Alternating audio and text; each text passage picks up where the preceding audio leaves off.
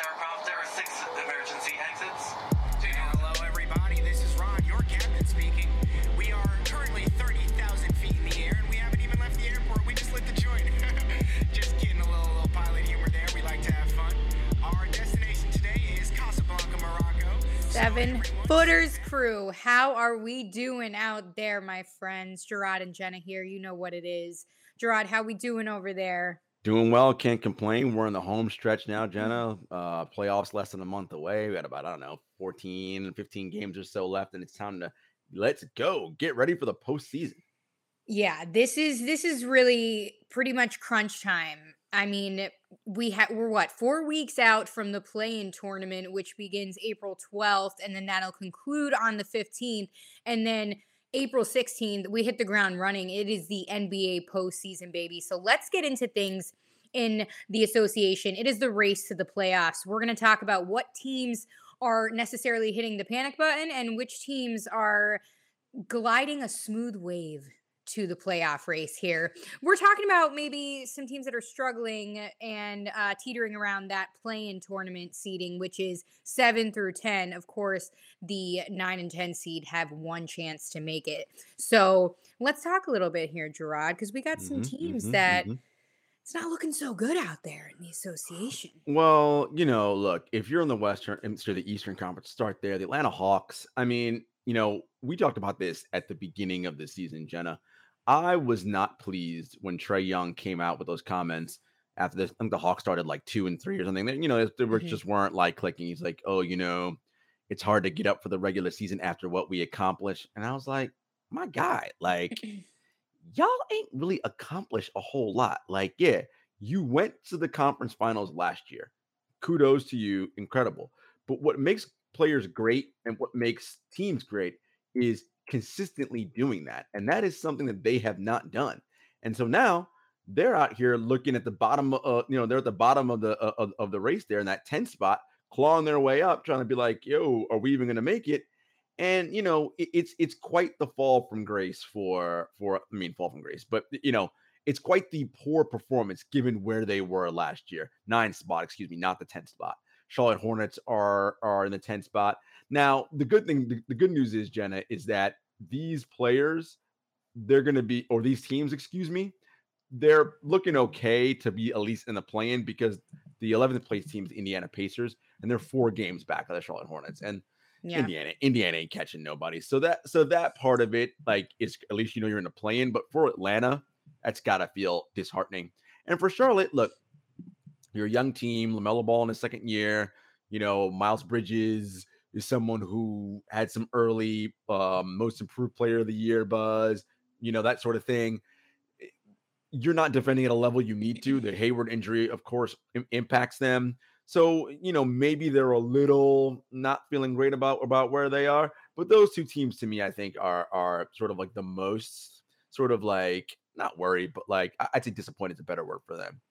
And then you have the Brooklyn Nets, who they're in the eight spot. And, you know, their Weird. situation has been injuries, right? Like that's been their problem. Injuries and Kyrie Irving, which we'll get to, I'm sure, again, at some point in this in this episode. His, his inability to play home games because of New York City COVID vaccine mandates. Kevin Durant missed a large chunk of the season, right? James Harden forced his way out the trade, and Ben Simmons is still on the shelf and hasn't been cleared to play yet, right? So that team is not whole. So I'd say from that standpoint, they're they're another team that's disappointed. Are they worried? No, because they seem pretty confident that when we play and our guys are here, we feel like we can take on anybody and beat anybody. Now, there's some teams at the top of the conference while they're looking pretty good right now. They may not be looking so great if they got to play Brooklyn in round one. So they might be a little bit concerned. Let's put it that way. Hey, I mean, it here's what I do like about the play-in. I mean, you don't want to face Brooklyn in a play-in. You don't want to face hot let's hop over the West. You don't want to face the Lakers necessarily in a play-in just because of LeBron James's playoff history. But these are teams that I mean, when the going gets tough though, like this, they're gonna rise to the occasion. I think the Nets are gonna definitely go up in the rankings uh, as we close out the next couple weeks. I am surprised to see the Raptors in the number seven seed and the Cavaliers to see how uh, they've climbed. I mean, what are your thoughts about Yeah. some of these teams that really yeah. weren't Yeah. supposed to find themselves there necessarily. Well, so, so, so that's the thing, right? So for, for the for the Cavaliers, they're struggling a little bit lately, right? They were as high as number three in the conference about mm, three, four weeks ago. Now they're down to six. But let's remember, Jenna, they've already exceeded their preseason win totals. No one thought they'd be this good. So right. it does it doesn't matter. They've already exceeded expectations this year. Evan Mobley is excellent. And of course, we're dealing with the Jarrett Allen in, uh, injury right now. The Colin Mhm. Sexton injury. He's out for the year. Allen will be back in time for the playoffs, I believe. So this team is ahead of schedule. So even if they somehow tumble out of the top six and land in the play-in, I still think it's going to be a super successful season for them because again, no one thought they'd be this good. Everyone thought they'd be an under 500 team and you know are, are on the bottom of the conference. And for them to be where they are, that is a testament, obviously, to head coach JB Bickerstaff, but also the gold they found in rookie draft pick Evan Mobley, who is sensational. Um, of course, I mentioned uh, Darius Garland, who's an All Star this year. Jarrett Allen, Lauri Markkanen in that pickup. You know, we'll see if Caris LeVert can help them come postseason time. I don't expect Cleveland to um, make any noise in the playoffs, but I will say this: that's the team that if you're, you know, the third seed, it's you're it, if seedings hold up and they stay six, the Cavaliers I'm talking about. If you're one of the top three teams, the Heat, the Bucks, and the Sixers, whether they admit it or not, that's the team they would want to play in, in round one. It's like, oh, the Cavs, please get, let, us play the Cavs. Only because, again, that Brooklyn team, uh, or you want to play the Raptors because I feel like they feel confident about the Raptors. which We'll talk about. Although I wouldn't be so confident about the Raptors because Nick Nurse, first of all, we know he's a hell of a coach, and Scottie Barnes. I mean, the Rookie of the Year race is not open and shut. Uh, you could still vote Mobley, and that'd be fine. But Scottie Barnes has been phenomenal, and he, He can do everything on the floor, and Yeah. he's a nightmare. Now they may not have uh the go-to scorer that is needed to really right to really sort of like scare you when they had Kawhi, but yo, Pascal Siakam is playing like an all NBA player again. So listen, and remember, Pascal and Fred VanVleet and Nick Nurse and OG, that crew has won an NBA championship. So Yep. they ain't gonna be nervous in no round one, no matter who they play. And you know, Nurse is gonna let's put it this way.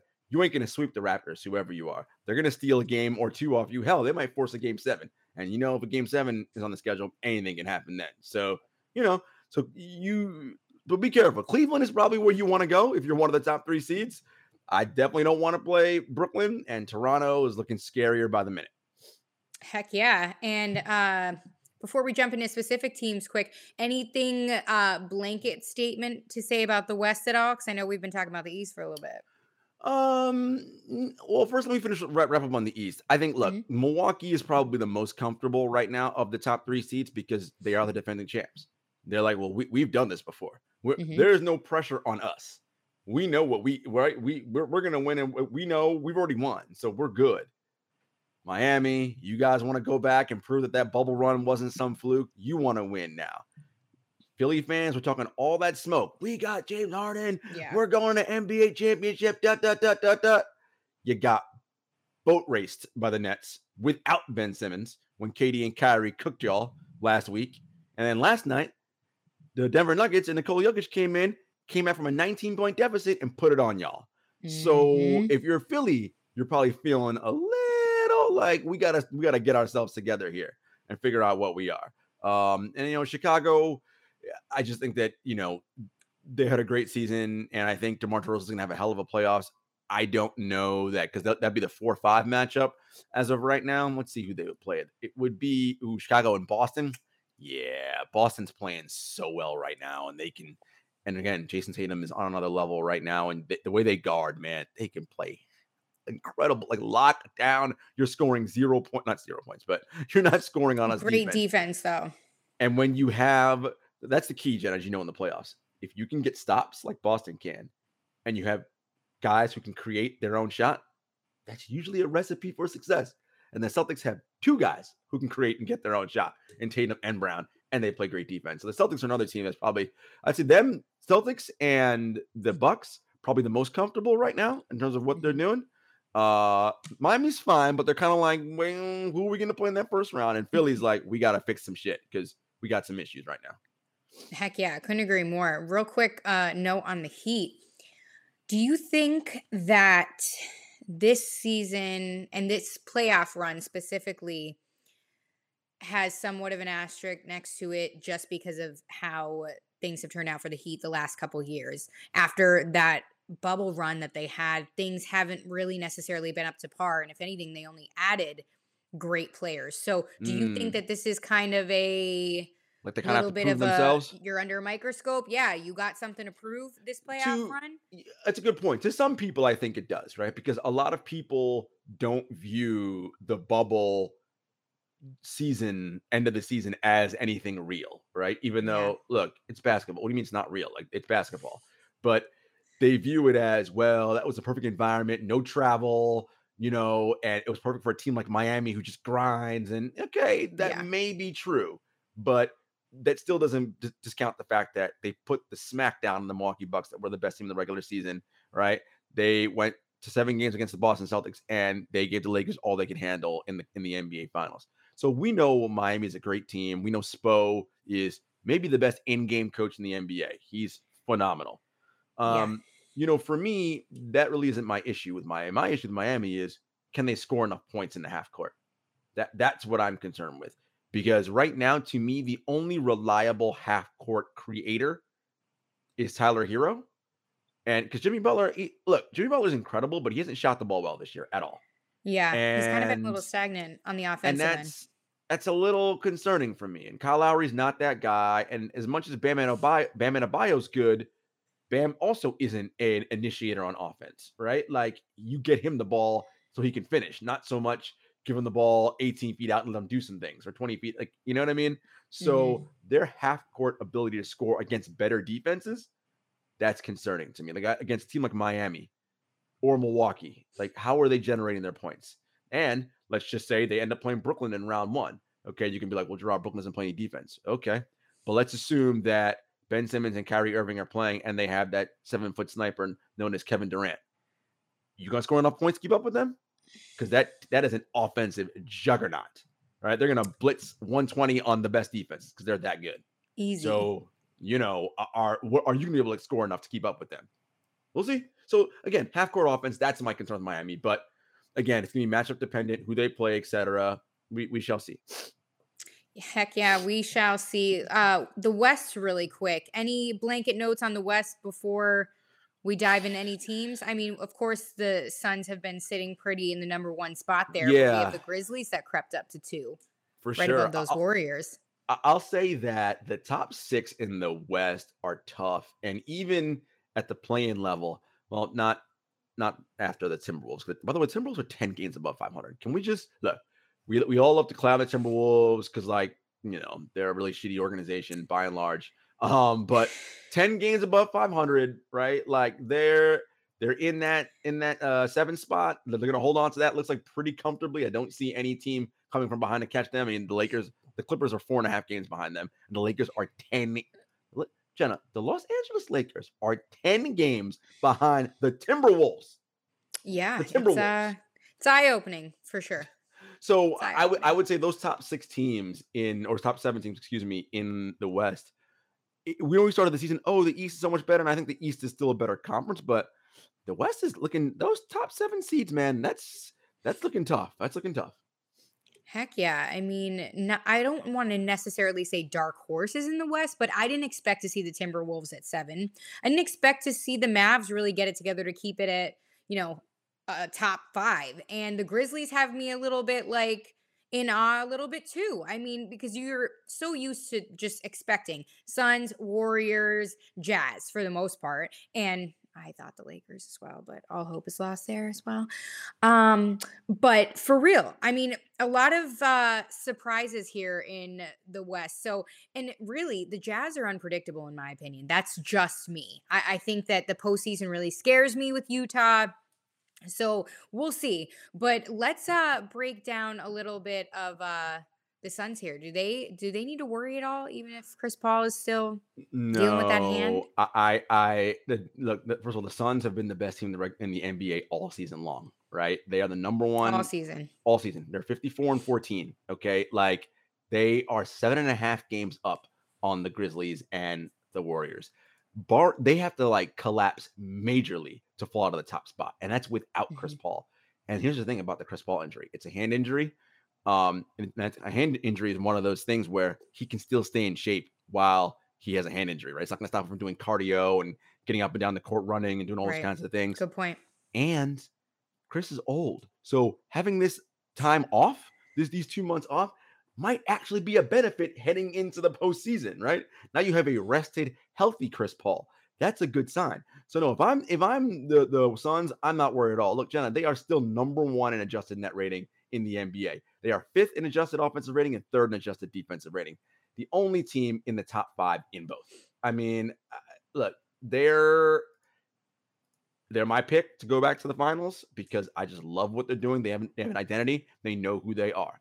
The Grizzlies, they're not worried because again, they are exceeding expectations. Now, beginning of the season, I said they have to be a playoff team this year, right? So I figured somewhere in the top six. Well, they're blitzed ahead of that. They're second, right? They have a chance to finish with the number two seed in the Western Conference. That is ahead of schedule, right?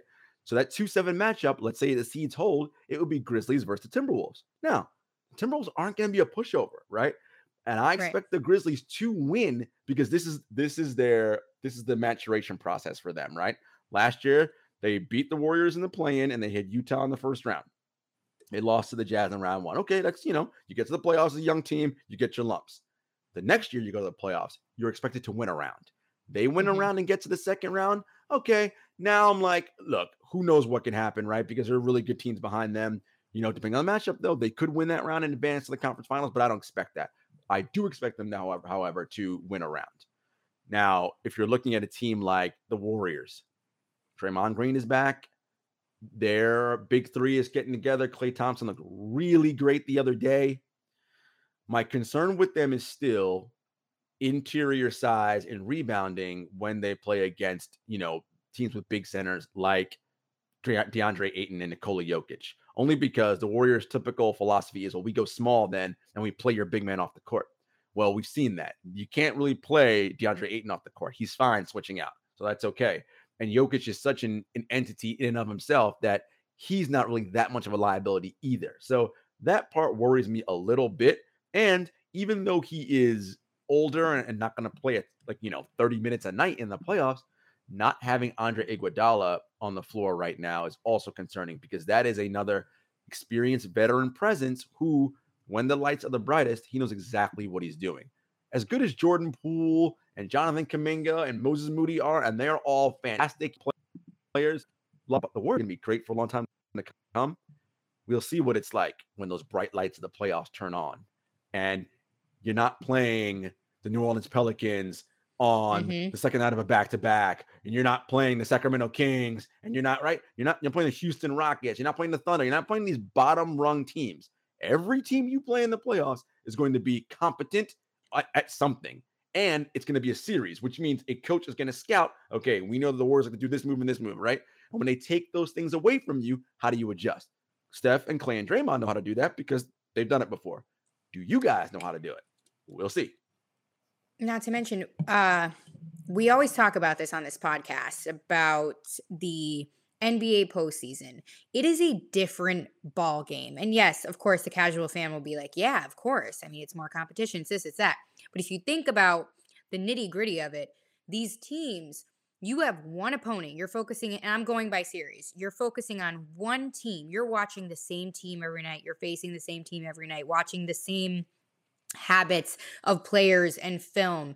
And the pace is 10 times more accelerated than it is in the regular season. Yes, don't get me wrong, you should play it 100% every night like LeBron James does, but unfortunately, not every player does that. Hence why we have the greats who separate themselves from the good guys. But you have to play at 100% every night. You have to be on every single night. And you and I, I can talk till I'm blue in the face. We've talked about this. The pace is so different and it's it's very interesting to see the younger guys go through it and how the veterans kind of help them and these teams that don't have a lot of experience compared to the teams that do you see them make those rookie mistakes in the postseason i mean you could elaborate much better than i am i'm just Well, teeing it up the, the analogy I always use, Jenna, is what does the scouting report look like in the regular season versus the playoffs? As someone who covers the NBA and goes into locker rooms, I know what it's like. The scouting Mhm. report in the regular season is There's the, the whiteboard or the digital board at the front of the locker room. It's got three bullet points on it. Real simple. This is what we're doing. You ain't watching no film. Yeah, they have film playing, but you, listen, you just got on the road from Memphis and now you're in Milwaukee. And like, it, listen, you don't have time to be studying every who you're playing. Okay, uh, stop them in transition, like, like, c- cover out the three, like basic, simple things. Come playoffs, each player has a binder for each opponent, right? With a billion things to study, right? Yeah, that's because now we know we're playing Team X, as you said. Only the only team we're playing right now in this round. That's all we're focused on is beating this team. Mhm. Here are their here are their pet plays. Here's what the likely adjustments are. Here's an adjustment we're going to make to that adjustment, right? That's the nitty gritty of the game. So yes, when you're a young player, you don't have those reps to go on, right? So you don't know. It's like, wait a minute. In the regular season, this shot was open for me. Yeah, it ain't open now. You got to go to something else And it ain't gonna get open, so you and- better figure it out. and that's and that's the thing, right? And that's the difference between the regular season and the playoffs is the the, the heightened focus on the one opponent, right? The the the less the less travel. You have no back to backs, no four games in five nights, none of that Mhm. nonsense, right? Like you have time in between, and the stakes are so much higher, so everyone's intensity ratchets up another level. So yeah, it's going to be different. So it'll be curious to see how teams with young players that rely on young players, like the Warriors do, how they react. Um, you know, the Jazz, Jenna, I'm kind of with you on them. Look, they're so excellent offensively. Man, they can score. Uh, that game against Milwaukee last night, I mean, geez, it's just like they can fill it up. But my problem with the Jazz is what it always is, is defense. And it's not so much about Rudy, it's none of these people on the perimeter can keep anybody in front of them. And that's a problem. So when you play good teams who can attack and get, they're going to beat you. And so, you know, uh, with the Jazz, it's going to be wait and see for me. Um, and the other thing about the Jazz, Jenna, is if they flame out yet again this year and don't advance past the first round, or as Rudy said at the beginning of the season, I think he's or Donovan said, we have to get to the conference finals at least. If they don't get to the conference finals, how long is that Donovan Mitchell, Rudy Gobert pairing going to work? And how how long does does does Utah stick with it? Does Donovan figure out a way? I got to get myself out of here because this is not happening, right? Or or you know, or does Rudy try to get out? What whatever. Um, but that that's the question you have to ask. A lot of pressure on the Jazz this postseason. Um, you know, Yeah. a lot of pressure on the Jazz. And you know what? It just uh, thinking of the Jazz and their situation specifically, DM, my guy, my dude. I don't. I pray that he doesn't, and I, I'm not, um, you know, putting Damian Lillard down, but right, right, right. I don't want it to be a situation, a Damian Lillard situation where you stay, you stay, you stay, you stay, and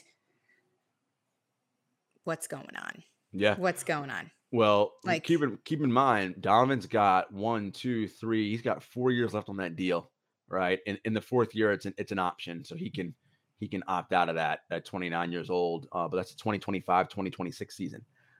Uh, look, man, I, I just I don't know. Like, and again, it- it's going to be incumbent on Quin Snyder to figure this out. Hit Rudy. Rudy's on the same timeline as him it, it's going to be on, on Quin to figure out. Those are your two max guys, right? It- they're going to have to figure that out. And if it doesn't work, it's like, okay, how do we figure out what we're going to do and rebuild? Does, do, does one of those guys try to force his way out? We'll see. So be watching the Jazz. And now, you know, with the Mavericks and the Nuggets, I'll start with the Mavericks first, Jenna.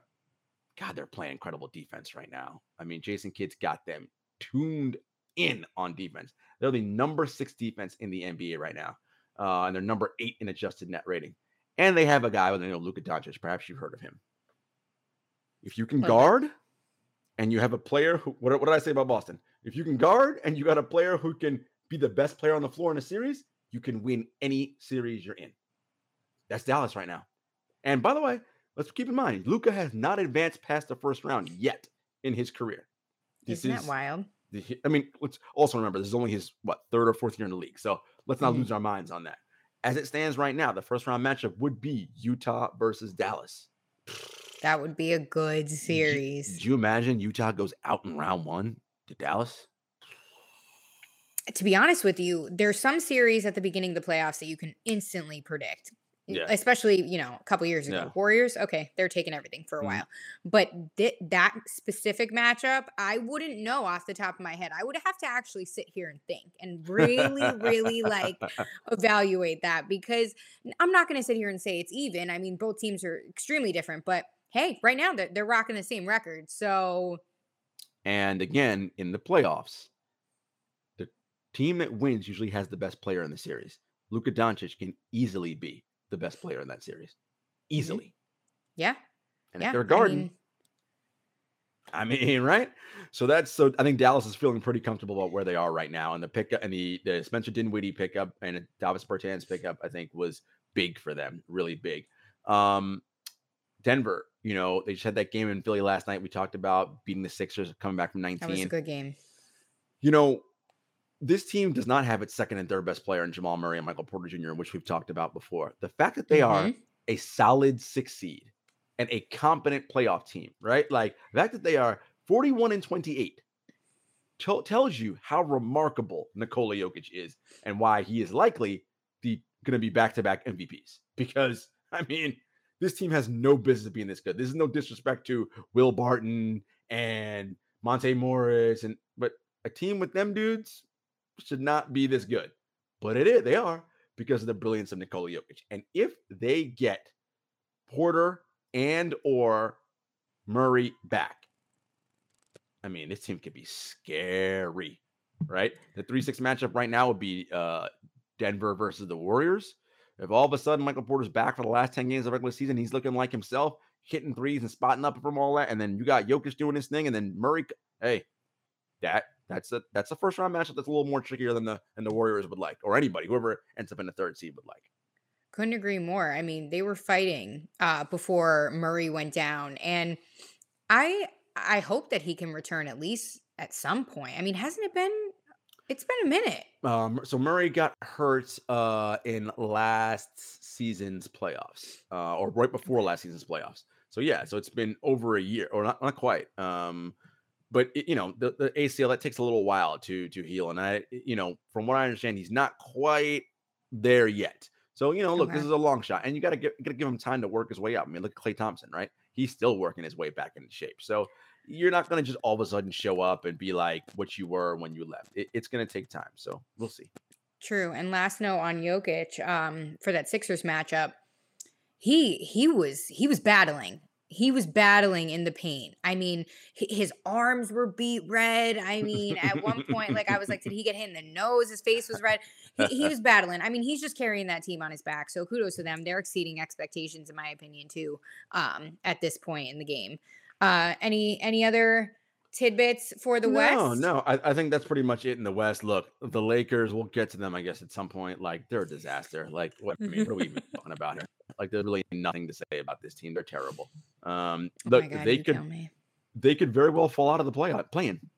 Like right, like they could. Oh, easy. Yeah. I mean, Unfortunate. they're- The, the the the Anthony Davis, it doesn't seem like anytime soon. I mean, I it, that that doesn't look good. So I don't know when he's and let's also remember he's not going to fix everything that ails them when he comes back. Like this team's got a lot of problems. Jenna, they are a game up on the Pelicans for the 10 spot, which is the last play-in spot. They're only two and a half games up on the Portland Trailblazers. Now, thank God Portland's tanking because if they weren't, I'd be like, hey, mm, mm. Damn it. Oh God. It's getting harder as the season goes on. Come on, Bron, Bron, where you at? um, but anyway, let's shift gears a little bit, go back to the East, and let's talk about the Nets because I mean, they've been in the news all season at this point, and God only knows what you're going to see in the headlines. But this week, we saw that they were fined fifty thousand dollars for letting Kyrie into their locker room on this past Monday, uh, with their victory over the Knicks, and he was there courtside uh, because per the law and the mandates, he is allowed to be there unmasked. And the only thing is, he cannot enter the locker room because he works for a private uh, establishment that if he goes into the locker room, that is considered him being at work. So Mm. they get fined 50K. He was let in the locker room. KD comes out post game and kind of kind of throw some shade at the mayor and uh mixed reviews on that one from media and fans, but that's another story. But anyway, sticking to the fine and the Kyrie business. I mean, I see why the fine happened, but also Nets.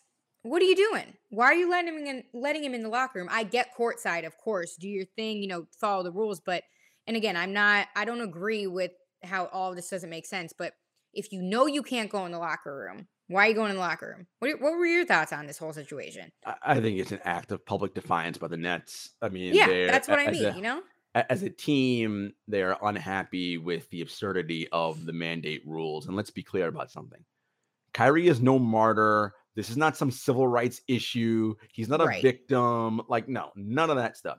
Once again, Correct. Kyrie could solve this problem by getting the vaccine. Okay. He gets the vaccine. We're not having this conversation. That's number one. Okay. This is his choice. Right. And that's fine. He's allowed to make his choice, but there are consequences for your choice. Now, where it doesn't make sense is you part of the thing about being a leader is you have to look at cost benefits of what's in the best what's in the best for the greater good, all those different things. Kyrie can be around his Brooklyn teammates and practice and be at the the the, the Brooklyn Nets practice facility and and travel on the road with them and play games and all those other arenas. He can come into the arena unmasked and unvaccinated, sit courtside, which is right on the court where the guys play, and that's cool. But he can't go into the locker room because the locker room is considered a workplace environment for the players. Well, isn't the basketball court also a workplace? That's the whole So, point of It, it, it it's just so that's the part of it that's just incongruent, right? It just doesn't make any sense. Now, Eric Adams cannot just repeal the public. I mean, he can, but the reason why he won't repeal the private sector mandate is because 1,400 New York City workers were essentially terminated because they would not get the vaccine. That's not going to look good optically for him if he decides, all right, I'm going to lift the private sector mandate, but well, you didn't lift it for, for these 1,400 workers. Here's a millionaire athlete who gets the benefit, even though he wouldn't be lifting it for Yeah. Kyrie Irving. Kyrie Irving will be the one getting the benefit for it. Meanwhile, these workers who need the money more than Kyrie do, who got let go from their jobs, Mhm. right? That's just a bad look optically and politically. Then you know Kevin Durant coming out and and and you know you know kind of calling the mayor out. I mean, like, I don't care, whatever. Like it's uh, Right. Durant's annoyed at the situation. He also realizes I can't. Kyrie's not going to change his mind. He knows that. So he's like, I got to aim my anger and frustration somewhere. I'm going to aim it at the mayor, right? So Right. that's what that was all about. Whatever. Take with that what you will. Who cares? But the reality is now, Adams is likely going to dig in and entrench further um, with where he is.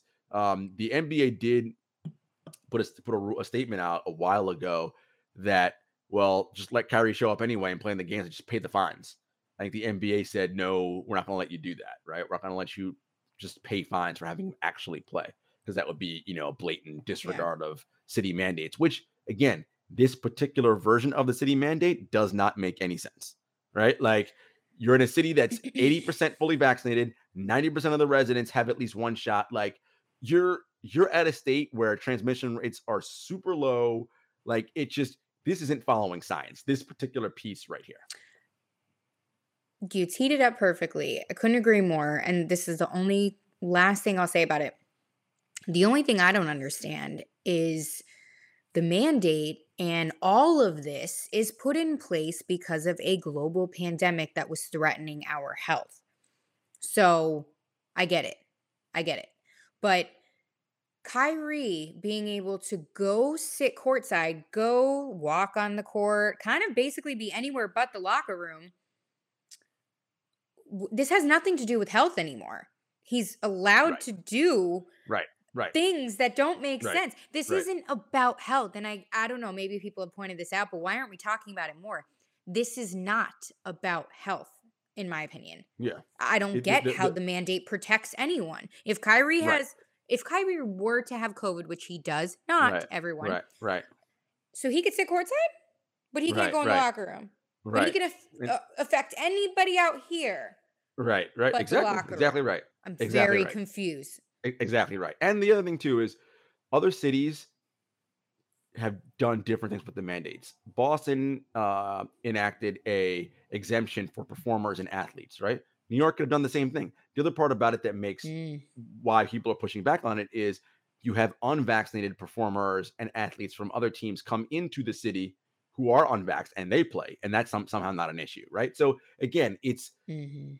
I look, everyone knows I am pro vaccine, pro Kyrie. This is look, this is not about Kyrie. This is about these rules not making any sense in the way they are being carried out right now. This particular piece is not about safety, right? Because if it was, then why'd you repeal the the, the mask wearing law? What then we should be right, we should be still where we were. Everyone's still vaccinated, gotta be masked, all those things. But Mhm. it's not that, right? So that's where you can step in and say, okay, th- this part is silly. It doesn't make any sense let's you know let's change this particular portion of the, of the mandate or at least make an exemption for athletes or performers Exactly. Um so yeah, who knows? We'll see. We'll monitor it. We'll see what happens. But sticking with the Nets really quick because we got to talk about their newest addition in Ben Simmons. He's still not back. Uh I'm not sure what the deal is with the mental health situation, but the back issues are keeping him from physical activity and he suffered that recent setback. So Nash comes out this week. He says he's hopeful that he'll return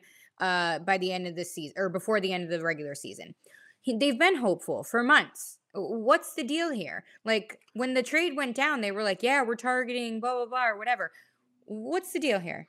the, the the back issue's been something that's been troubling him uh his whole career really Mm. um and steve nash initially thought it was just soreness from not having played basketball in so long but it's actually something more than that they don't think it's too serious but it's nothing where look the reality is they have ben simmons under contract for the next three four years so they're not going to rush him back for this postseason to jeopardize his long-term health right so they're going to be cautious. They're going to like, look, of course, we'd love to have him back right now. We'd love to be a whole healthy team, all that, but we're not going to jeopardize his long term health for the potential of some short term gain that may not happen. So they're going to be continue to be cautious. And when he eventually progresses where the back the back is strong enough, because that's what the Nets are doing right now. They're strengthening the area, the muscles in the back, in and around the back to make sure that he can handle physical contact and ramp himself up to the next level. It may be a situation, Jenna, where I mean, Nash is hopeful he gets a game or two in at the end of the year, maybe. Um, and then, you know, it'll be more practice time and ready for playoffs. But he hasn't been cleared for five on five work yet or anything really on court heavy. So, Hmm. All right. Well, that's good to know. Um, hopefully, he can, you know, help this team in some capacity this season, yeah, pending for health. sure. But as we know, the uh, especially ever since Nash took over as head coach, the Nets are held first, and not that any other team isn't, but they preach that a lot. So. We'll see. Let's talk about the ailing Lakers because they just can't seem to catch a break at this point. I mean, LeBron James is playing at an MVP like elite level, dropping 50 here and there, breaking records, XYZ, but it is not enough to overcome slipping out of that ninth seed that they're they've been stuck in for months. And you know, Russell Westbrook had the shooting struggles, this and that. But let's talk specifically about their loss against the Raptors on Monday because LeBron James kind of showed a little bit of cracks in his uh his hard exterior that he kind of just walks around and doesn't seem to be fazed about too much. But he had specifically like two outbursts in that game draw. Did you check those out in the viral videos? oh, On oh, social I media? saw them. Look, I mean, it- Scottie Barnes survived a, a spike ball to the face. I mean, it was a lot. look, th- but this is listen, Lakers fans. I'm sorry, I don't know what to tell you. This year and next year, this is what you're going to get. This is what you're going to get. The Lakers are, for better or worse, tied to LeBron James, Anthony Davis, and Russell Westbrook. Now, LeBron James is doing his part. We know what the Russell Westbrook situation is. Anthony Davis stays hurt. So, I mean, I, I really am out of things to say. If you're LeBron, all he's focused on right now, honestly, my guy, keep climbing up in them record books, right? Going after Kareem's all-time record in terms of scoring points and all that, because you're not winning no titles. Not in this, not this year for sure, and certainly not looking like next year, unless some radical change happens. Which, good luck. Good luck trading that Russell Westbrook contract. Maybe there's some dumb team out there who takes it on. I doubt it, but you know, we'll see. But this is this is where you're at. You this is this is who you thought was going to be good enough to help you win a title, and it proved not successful. Anthony Davis hurt. Now, here's the other part about this. LeBron, 37, 38. He's aging, right? Yeah, he's back now, but every year now, since he's been a Laker, he suffers some kind of injury. We all know the best predictor of future injury is previous injury. The likelihood of LeBron being injured next year is highly likely. So he's going to miss time next year. And as I said, Anthony Davis stays hurt. So he's probably going to miss time next year too. Eh, This is this is who your team is right now. And you know, you're this is this is like what it was like at the end of Kobe's run, and then you were in the in, in the wilderness for those years and being terrible until LeBron came. This is what it's going to be like, Lakers. You listen, you got your championship in the bubble. Congrats, because you ain't winning another one for a while. Well, everyone, you guys can exit to the left after that eulogy. um fine.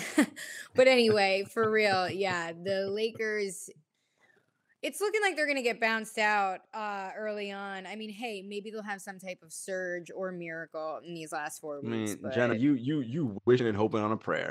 It ain't happening. I'm hoping on all the goddamn prayers, Jarod. but that's that's another story for another time because last question about the Lakers before we move on. Um Frank Vogel. Hmm. What's the deal? I mean, is this it? Is should he be gone? This listen, Frank Vogel didn't forget how to coach. This is not a Frank Vogel issue. This is a roster issue. This roster is terrible. Like, I mm-hmm. mean, y- y- you're asking him to make chicken soup out of chicken shit. Like, I mean, what? Love it. He didn't Kinda forget how to coach basketball all of a sudden. This this roster's not good. It just isn't. And again, when you rely on AD and LeBron to be the core and the centerpiece of everything, and one of them is always hurt, that is a problem. Westbrook is not good anymore. We know this. That's a problem. I mean, like you listen, I've said it a million times, I'll say it again. You'd be a lot better off. You had Alex Caruso, Kentavious Caldwell Pope, Kyle Kuzma, right? You'd be a lot better off right now if you had those guys. You don't. So this is where you're at. Big facts. Well, let's talk about those uh uh timber puppies because they're not puppies any Mm. longer. Okay. Specifically, let's talk about Karl Anthony Towns dropping a career high 60 points, the most scored in this NBA season. And he made a franchise record when he dropped 60 the other night in a win over the Spurs. I mean, he was on fire 19 for 31 overall. He uh, grabbed what, 17 boards, finished uh, 7 for 11 on threes. I mean, he was immaculate in the post uh, game interview. It was funny. He didn't even know he had 32 in the third quarter. I Yeah. mean, damn. Yeah. That's not even real. That's like NBA 2K numbers. I mean, we already bragged about the Timber Puppies before, but KAT's really having himself a time. And I will say, before I give you the floor, he just seems more confident than ever right now um, Yeah. in his game and himself and his life. Of course, Yeah. granted, this terrible situation with his um, family, but Mhm.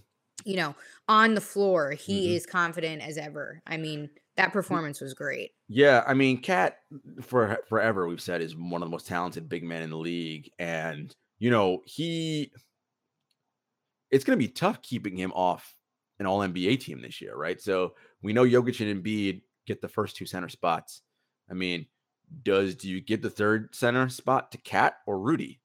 Like, I mean, again, the the if you look if you look at just raw production and counting stats, of course, KAT will take the cake in that because he just, he scores more and all that. Um, you know that my favorite stat to look at is estimated plus minus. If I'm looking at estimated plus minus, Karl Anthony Towns right now is ahead of Rudy Gobert, uh, plus 4.8. Rudy's a plus 4.5. I think you might have to give it to to KAT um, right now. And look, the Timberwolves, as I said, they're playing outstanding. They are 10 games above 500, Jenna, like 40 and 30. They're good. Whew. And in if this again seeds hold and they play Memphis in that first round, it's gonna be a tough series for Memphis. You know, KAT, Anthony Edwards, D'Angelo Russell, it's it's gonna be tough because those guys are gonna ball. So kudos to KAT and the Timberwolves.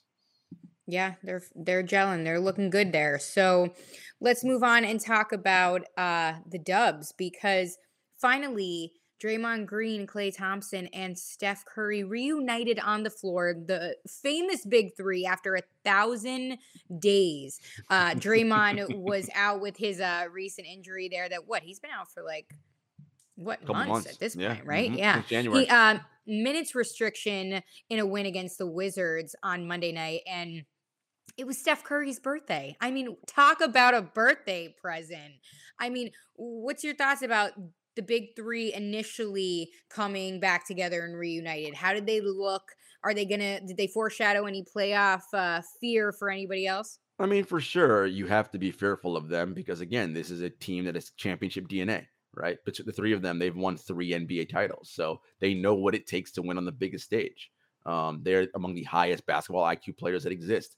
Um, they've got that DNA and that pedigree. I'm not worried about them. You know, Klay is starting to come around. It'll be interesting to see what he looks like defensively come postseason. Um, but you know, th- this team's going to be a tough out. Like, there, there's a reason why they've had around the second or third best record in, in the league all season long.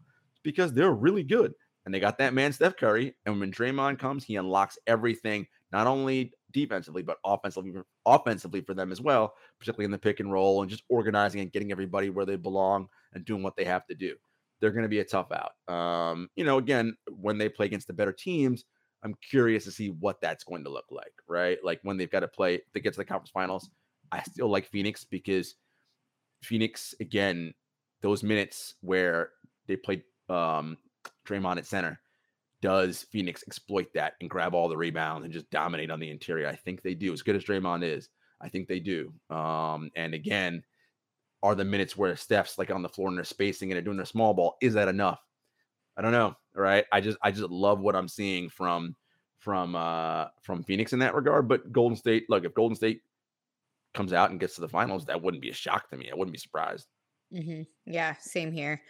Uh, I think Draymond said something last night similar to this, but he said something like along the lines of, "Doesn't matter what seed we are, Oh, uh, yeah. we can Yeah. still make a championship run or Of whatever." course. So They know how to win on the road. They're not afraid of any environment. There's nothing right. It's not going to be the moment is never going to be too much for them. It's just going to be about will they will some team out execute them, and it's going to be tough when you have that level of pedigree and championship experience. One hundred percent. Let's jump back into the MVP race here really quick and talk about uh, these two bigs that are you know really good, Joel Embiid and Nikola Jokic. Again, we talked about that matchup on Monday night. Uh, Jokic and the Nuggets took the win against uh, the Sixers and Joel Embiid, but after the game, Jokic was asked about his MVP race with Joel Embiid. They've both been playing incredible this season and definitely two strong candidates. He said, quote, we have the same comments as long as a big man wins then we're going to be fine so these two they were caught on camera talking during the game and i remember looking uh at dappa my boyfriend and it's a new term in my vocabulary everybody let me I'm shine dying. let me shine but i remember looking at him during the game and i was like oh god i'd love to be a fly on the wall i wonder what they were talking about and funny enough Jokic said this after the game. What are your thoughts about that? Uh, Yeah, that these two have kind of not so much locked into the competition, but kind of talked and saw the bigger picture. And you know, a big should win this. I mean, I think Embiid really wants it. You know, Jokic is sort of that superstar where, like, of course, he'll be happy if he wins it, but he doesn't really care if he does. I mean, and Embiid Yeah. said Embiid said the big the same thing. Like, you know, I care about winning. The wins are what matters right now. So, look, I think they're both deserving. I think you know between them and Giannis, I think any one of those three you could say is the MVP, and I wouldn't.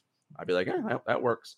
Um, I think it is Jokic though. Again, just given all the metrics, how he makes his team better, um, just by you know his playmaking ability. He's such an elite playmaker, um, and you know, and of course, he can score and rebound, and just his all around game, and he's excellent on defense. Uh, He's phenomenal. Um, and again, without him, this is a lottery team for sure, right? So they might be they might be the worst team in the league if you take him off. Like that's how bad. Um, That is so, true. You know, I, I- just got to give him props. And right now, I'd say it's it's Jokic, Jokic for MVP. But it is a Yeah. shame though that Embiid, if you know, one of them is going to end up on the second team All NBA as a center, which is a travesty. Like they both should be All NBA first team. Like I don't care about positions. The, they they Mhm. they are two. The both of them are among the top five players in the league right now. Absolutely. Couldn't agree more there. But let's go and move on to one of our favorite things that we do every episode top five. We are, Mhm, are talking mhm. about going off and naming our top five teams that we think are the Mhm. top five best teams Mhm, in the league right mhm. now. Both conferences. Hit me with your top five, Jarod. All right, I'm gonna go with my Memphis Grizzlies at number five, uh, Miami Heat at number four, Golden State Warriors at number three, Boston Celtics at two. Jump up for the Celtics and Phoenix Suns at one. I do want to say I got the Mavericks. I kind of had them tied for five in a, in a cheat. I was like, they're playing pretty well, but that's my top five. Love it. My top five is the Timberwolves. Okay. Ooh. Give them their flowers. The Nuggets. Ooh. Mhm. Yeah, you know what's up. You know what's up. And I'm going Celtics at 3 Mm-hmm. Mm-hmm. I'm going Warriors 2, Suns one Mm-hmm. Mm-hmm. mm-hmm. I like That's it. what I I'm like it. vibing with. That's what I'm vibing with. I like and it. really quick before we let you guys go, some news and notes around the league here. The NBA just released some Mm-hmm. extremely important dates today, and we are talking about the uh, lottery, the draft, and what was the third one I said here, Jarod? My uh, Lottery, draft, and combine days. Yes, yes, yes. The combine is going to be May uh, 16th to the 22nd in Chicago. The lottery is May 17th from Chicago, of course. And then the Mhm. draft will jump down to June 23rd, and that will be at Barclays Center in Brooklyn. Mhm. And the draft has been there, in what, the past couple of years? yeah, well, yeah, correct? past like past like Yeah. five years, I think it's been there. Yeah.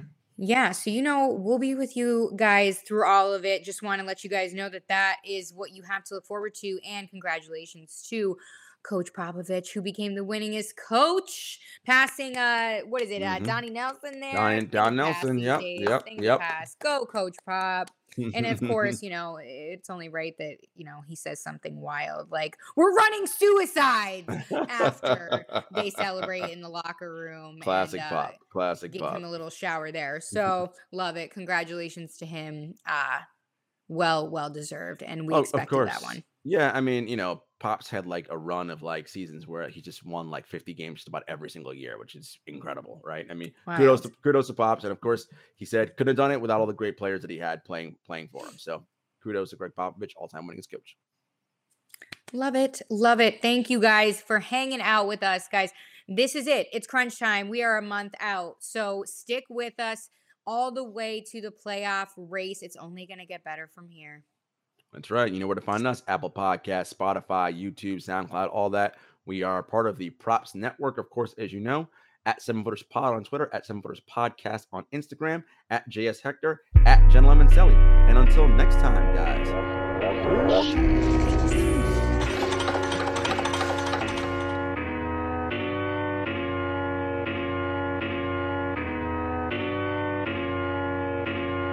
Spent a couple years out here with these raps, trying to have a plan that we made come true. To some jobs, but I ain't here back. I don't wanna trap, what's a man gonna do? Chevy told me come through to the spot. Got a little kickback, bring the whole crew. Right around 10, came dressed to the nines. You already know what we really finna do when we pull up on the scene, pull up on the scene.